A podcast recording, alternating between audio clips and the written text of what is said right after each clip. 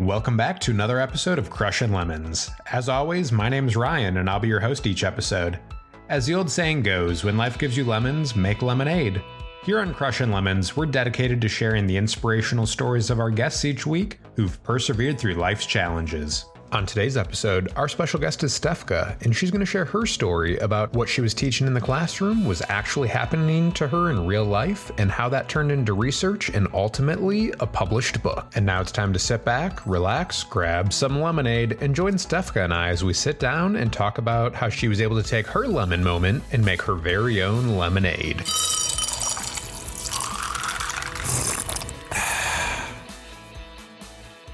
So, welcome back, everybody, for another full length episode of Crushin' Lemons. And we have a very special guest with us today. And like always, I'll kick it, or I'll let her kick off the episode by introducing herself. Hi, everyone. I am Stefka. I teach at Michigan Tech. I've been uh, in the UP for 10 years. Um, and before that, I used to live in LA. So I got used to the snow and I got used to the place. And now I call myself a happy Yooper. so Stefka's another uh, network connection and friend that I made while I went to school at Michigan Tech. And while I was trying to come up with various people to be on the show, she was definitely on my list. And we've actually been trying to get this scheduled for a couple of months now. Um, and it has to do with kind of the topic she's going to talk about a little bit. So I don't want to give away too much information, um, but I'm so excited that we were able to find some time and have you join me here today um, for an episode. Thank you for having me, Ryan. Uh, it's really exciting to talk about um, my experience with media uh, since we're on a podcast, uh, because it's interesting to think about how do you experience the media around you? Um, what kind of choices are you given? Uh, how do you find similar media that you engage with? Um, and this is something that I wanted to uh, talk and write about uh, because as a scholar of digital media, I found myself in a filter bubble. And it took me a couple of weeks to realize that the stuff that I was teaching was happening to me and I wasn't even realizing it. So I want to talk today about filter bubbles, algorithmic culture, and the ways in which um, algorithms make media selections for us. In in our day and age, there's so many algorithms and automation when it comes to social media that sometimes it's hard to figure out what's going on. And so to have people that are really looking into this to dive in and figure things out, um, I think that's really cool because even though I dabble in social media, I have zero formal training. So I just kind of wing it and, and try to figure it out as I go. Yes, and social media is uh, connected to a consumer uh, system uh, to an advertising system. Uh, so all our activity is connected to um, things that we should purchase or things that we should consume. And I think that's the biggest problem of it. Um, but the other issue that I find with social media is that uh, it tries to gives you to give you more of the same. So if it figures out that you like country music, your Spotify playlist tries to give you more of what it thinks you would like. Uh, and it doesn't really offer you much of variety in terms of things that you might stumble on or things that might be different. So it tries to create kind of a profile, like about who you are, what would you like, and then to fulfill this particular profile with suggestions um, so that you will stay and consume a little bit longer. So, for example, if you're listening to a podcast about sports, it figures out that you're a sports podcast kind of gal, and then this is what it's going to try to give you uh, even though you might have other interests.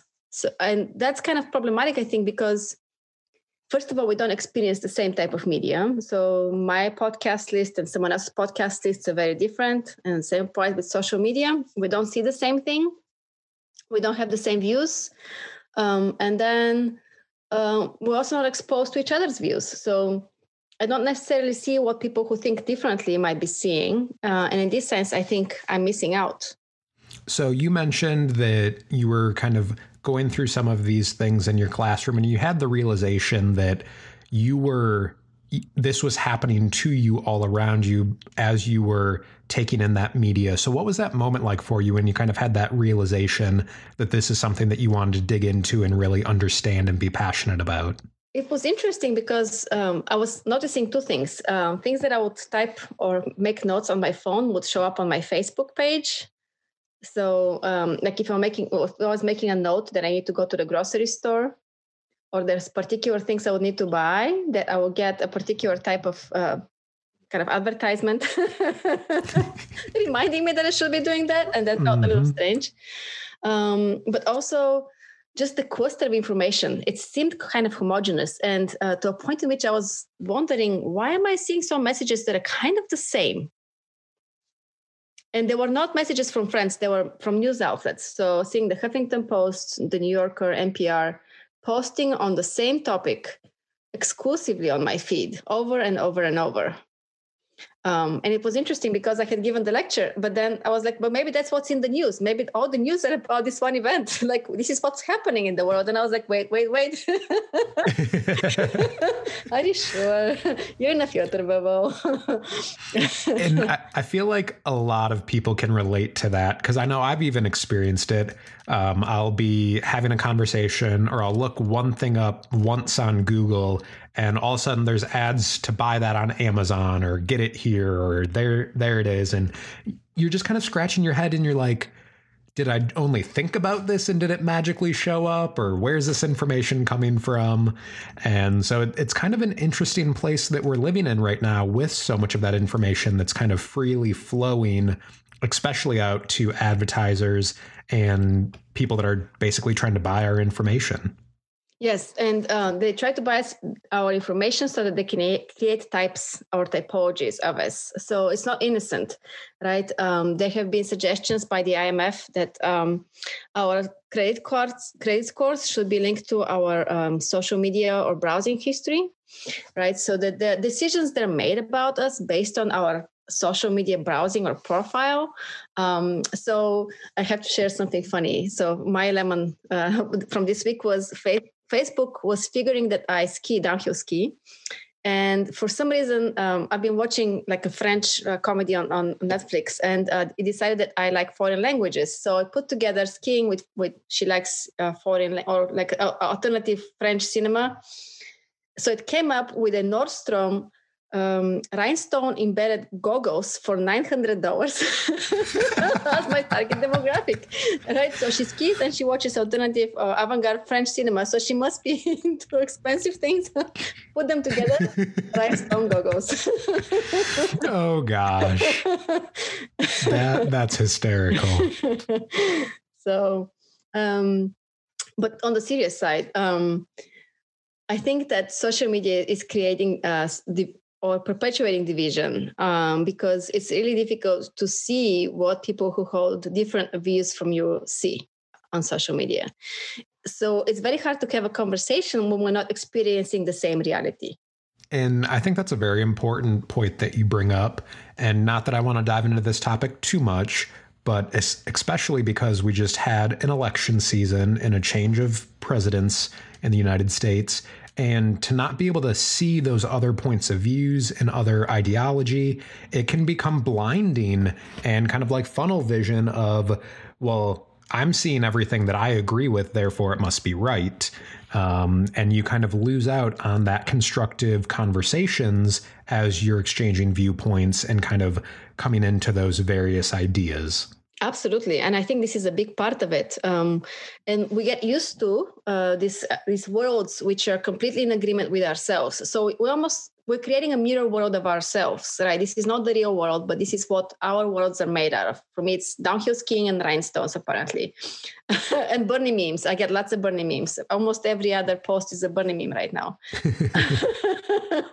so uh, we expect them to see the world outside of us as the world that's mirrored in social media. And we saw that with the exodus uh, into Gab, uh, right, um, in which now we see displacement of whole communities of people onto another social platform in which they're going to be guaranteed no disagreement or no opposing views. And I don't think that this is healthy. I think that we need to engage with each other in a dialogue. We need to speak with people who do not share our views. Uh, and we need to engage in a genuine conversation and listen. I completely agree with you 100%. And it's difficult because people don't like being told that they're wrong. And when you're having those conversations with people that have different viewpoints, that's basically what's happening is in most cases somebody's telling you your idea or opinion is wrong and as humans we don't like to hear that. Yes. Um, but I think that the lack of exposure to difference makes us even less able to uh, take any challenges onto our own worldviews you know? Um, so i think that to some extent we need to have uh, algorithms that are more empathetic um, or algorithms that introduce and think about difference um, because algorithms will sort based on likeness and will also kind of sort based based on ranking the, the ideas or things that, that are relevant to you so you can consume them uh, and this is what we um, were exploring at michigan tech with IPEC, the institute of ethics policy and culture in the fall of 2019 and then we wrote the book on algorithmic culture um, because we found algorithms to be so pervasive in society and, and touching on so many different points that um, just the lecture series seemed to be not enough and we, we had more to say and we did well, and that kind of I think brings us to kind of the the lemonade side of things. In your lemon moment, you kind of realized you were in this society where we are kind of being observed, and we're trying to be spoon fed what we want to see, hear, and buy. And you decided to take action and learn about that. Um, and then ultimately, there's this book that came out of it. So, do you want to kind of talk about that some? Sure, thank you. So this is a book that we uh, I coded it with Soonkwan Hong, who, who, teaches in the School of Business, and Jennifer Slack, who teaches in the humanities, um, and we wrote about um, the bias in algorithms, and we wrote about the transition from what we knew as digital media to this new this now new algorithmic media. Uh, because what we noticed that was that there was a change that happened from digital media, which was kind of like web pages. Um, to this new world in which um, a web page is connected to a vacuum cleaner and a surveillance system and your watch uh, uh, and to a future that uh, maybe leads, leads to Neuralinks. So we are moving away from a which in, from a world in which we can talk about algorithmic media or digital media to a world in which we have to think about the internet of things um, and media is now a technology that's everywhere. In places we didn't think would be connected to media right? So your roomba your alexa right? Um, now google is thinking about wearable technology that's embedded in your clothes right? Um, all that information is connected to what we used to think of media right? Social media and facebook and amazon uh, in order to kind of connect to an advertising world and to a consumer world. So we found that there's some interesting and important conversations to be had.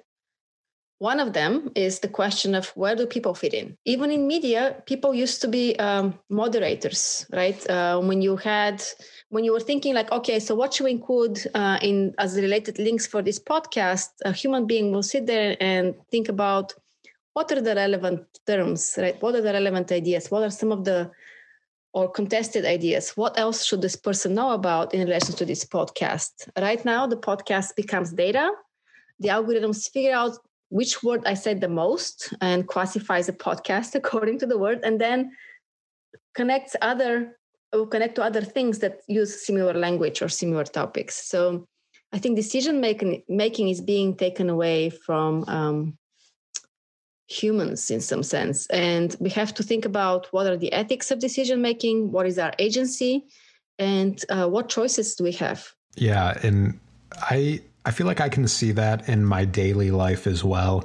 Um, you mentioned that media and technologies in places that we never really imagined um, and like you mentioned, I've got an Amazon device. We've got them throughout our house. We've got our lights are all automatic, so we can say turn this on, turn this off. We've got the the robot vacuum, a, a robot mop. Like so, we've got all this technology between my roommates and I, and at in your head it's like oh yeah this is great. It makes life easier. Um, but like you said every time you say something into one of those devices that becomes a data point. And the thing that always I find funny is people argue, well, you're intruding on my privacy. Well, you bought the device and you agreed to use it and you didn't read the terms and conditions, which means you gave them the rights to use all of this data to then try to turn around and use those algorithms to feed you back what they think you want to see in here. Absolutely, yes. Um, that we we do give up some of our rights for the sake of convenience. Right? It's convenient to say turn on the lights or set my temperature to 75. I mean, those are all conveniences.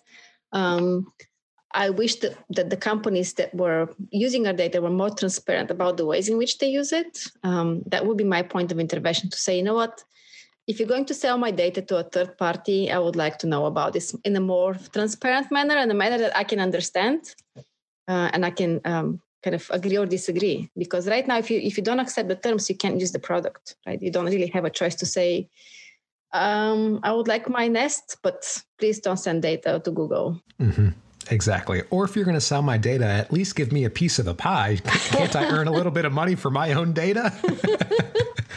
um, so, kind of reflecting back on the writing of your book, what was kind of the most difficult thing going from this idea to then having a tangible end product as a finished book?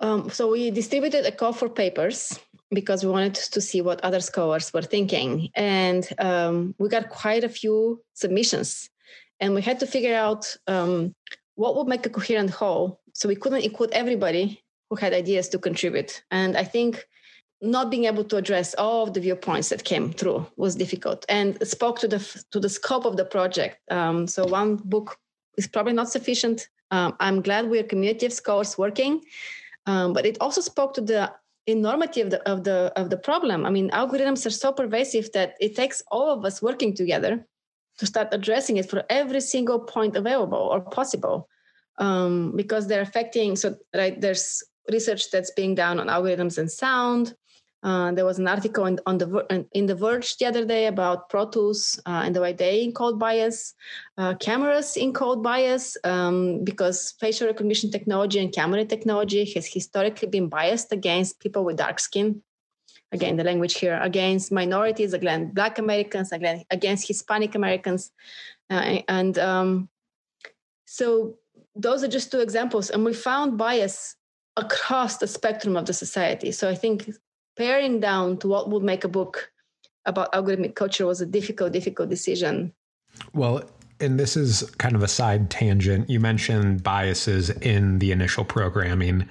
So a while back, myself, another friend who's an engineer, and a friend who's a coder, we got into a little bit of a, a butting of heads and argument when we were discussing the topic of self-driving cars and how do you equate the value of a life in programming for a self-driving car? You've got your passenger but what happens if there's somebody outside the vehicle in your path? And what if you can't stop safely? And how do you both ethically and effectively program these tools and devices to not show biases but still make the right decision? And it's just it's a problem that's going to keep getting bigger and bigger as we start to automate and make things more computer driven and letting the algorithms make those decisions and take away the human factor.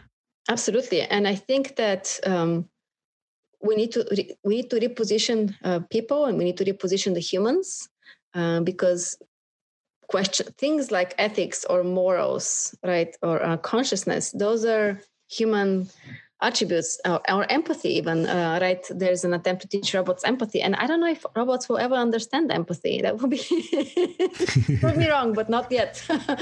Um, so georgia tech did a study on self-driving cars and because they have facial recognition technology that historically you know even since kodak since the shirley card discriminates against dark skinned subjects they found that the camera in the self-driving car was not detecting dark skinned subjects as persons so it was more likely to actually kill a dark skinned subject, right? Because they were not being detected. And this is not, AI is just one link in this history of technology that has been encoded with bias. So it's not like AI is by itself biased somehow.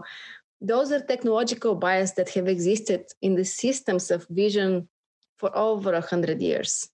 Well, and it can also come back to the bias of the person who wrote the code which then, like you said, if this has been over time, you have compounding issues that just keep kind of infecting and are in that system in the long run. And it's very hard from both a physical and a technological standpoint to quote unquote fix everything and make it perfect because there's just there's not a perfect formula when you're trying to put computing with human life and all of that into one package. And you bring a great point about employment and about teams. Um, what we have noticed, and one of the chapters in the book addresses that, is that um, we we are thinking we're talking about diversity of teams, but we also need to think about diversity of viewpoints because what happens with uh, the contemporary moment is that we have monocultures, right? We have uh, groups of people who share a certain cultural view or a certain perspective on life. And if someone in, someone else comes into the group they need to adapt to this dominant view right? So we're not really allowing for a diversity of cultural views or perspectives uh, in combining those themes. So yes physical like identity diversity is important but so is diversity of perspectives.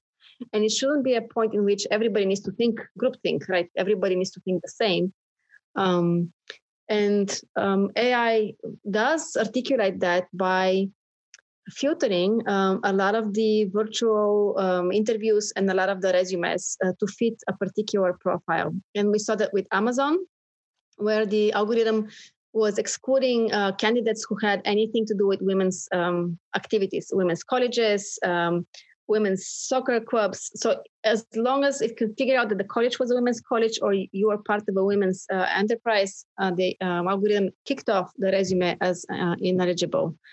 Um, and then the other component of that is um, video interviews. So a lot of the time, uh, when you're giving a video interview, there is an algorithm behind the interview judging your facial expression, your tone of voice, um, and it's making uh, judgments about how employable are you um, on metrics that can be problematic and are embedded in histories of um, i would say at some point uh, dubious calculations you know.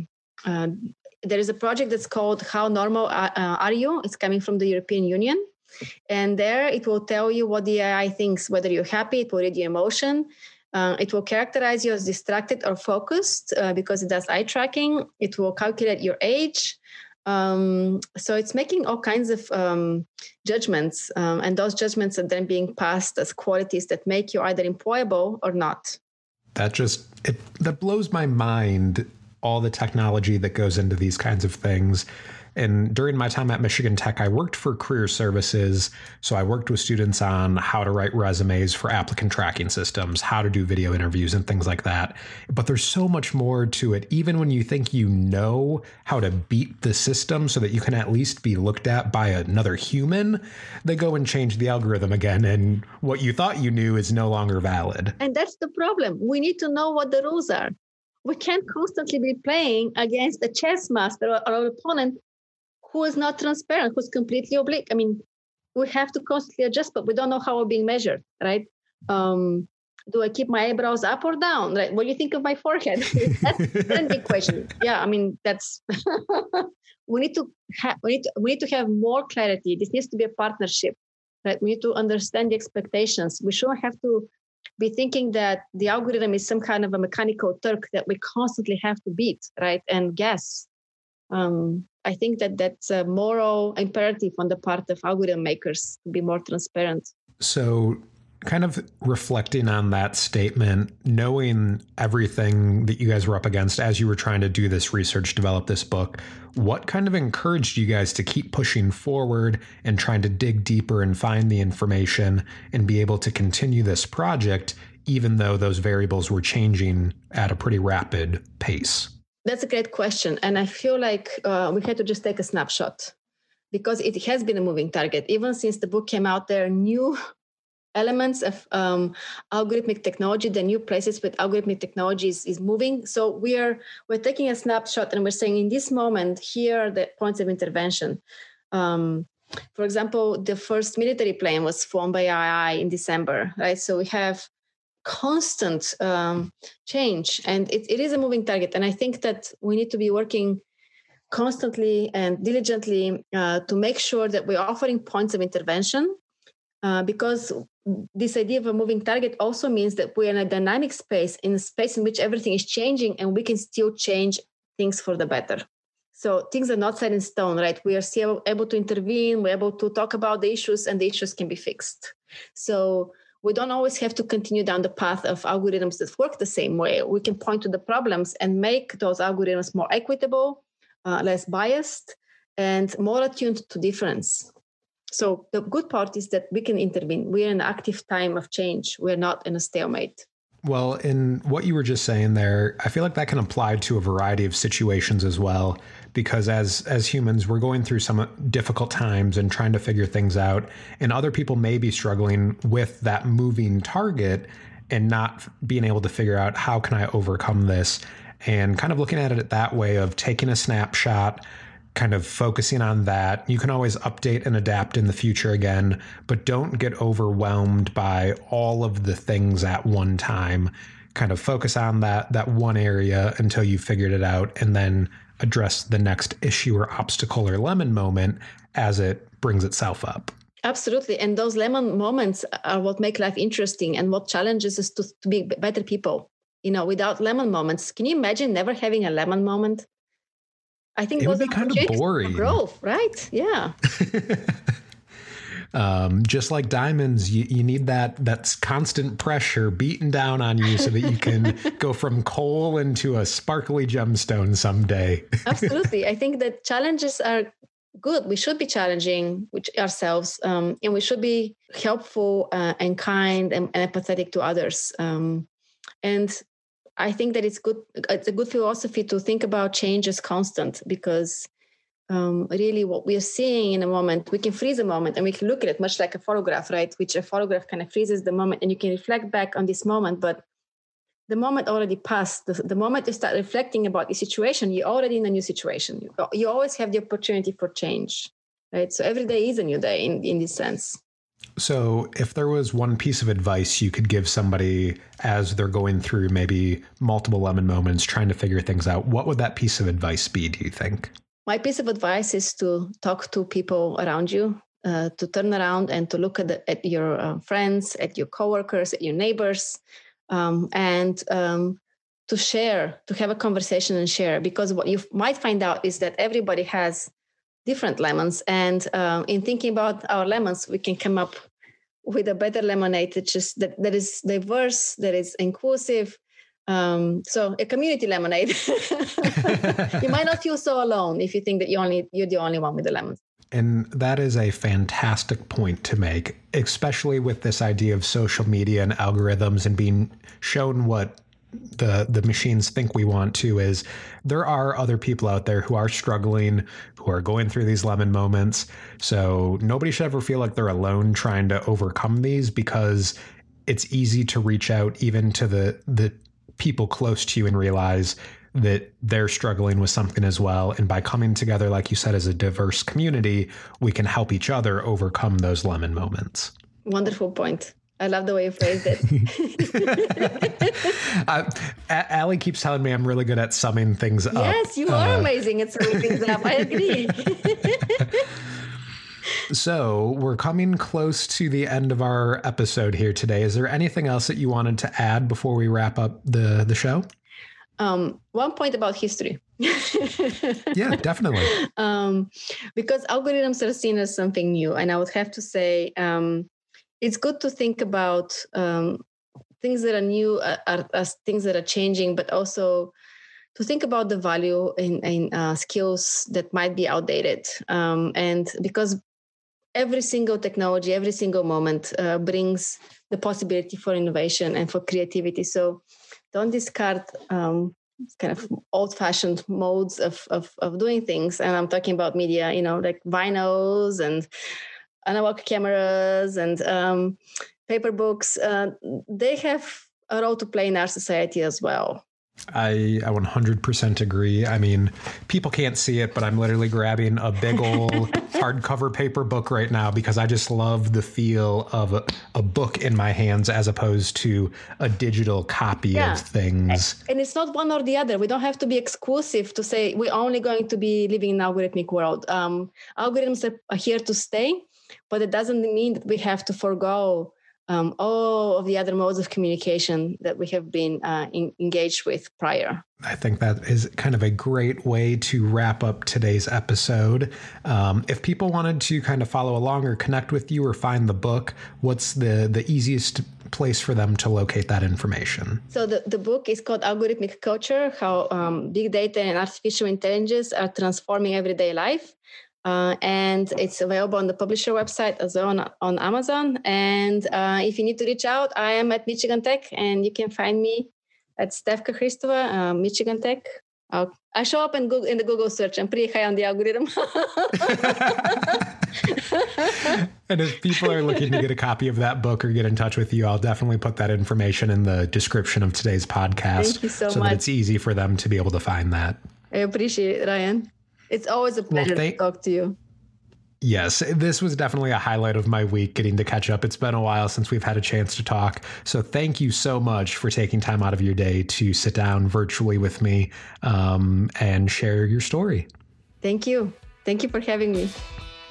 As always, thanks for joining us for another episode of Crushing Lemons, and a huge shout out to Stefka for sharing her story, which will hopefully help other people who may be struggling with similar situations. If you want to learn more about this podcast, check out our social media on Facebook, Instagram, and Twitter at Crushin' Lemons, and send us a tweet with ideas for future episodes. And if you or someone you know would be interested in being one of our future guests, send us a note to crushinlemons at gmail.com. Lastly, if you enjoyed today's podcast, please share it with someone you know and consider leaving us a review on Apple Podcasts or whatever streaming service you've listened to today. It really helps us grow. If you're dealing with your own lemon moment, just remember you're never alone. There's always other people out there who've gone through similar things. We look forward to sharing more stories with you in the future. In the meantime, keep an ear out for when our next episode drops and work to turn your lemon moments into your very own lemonade.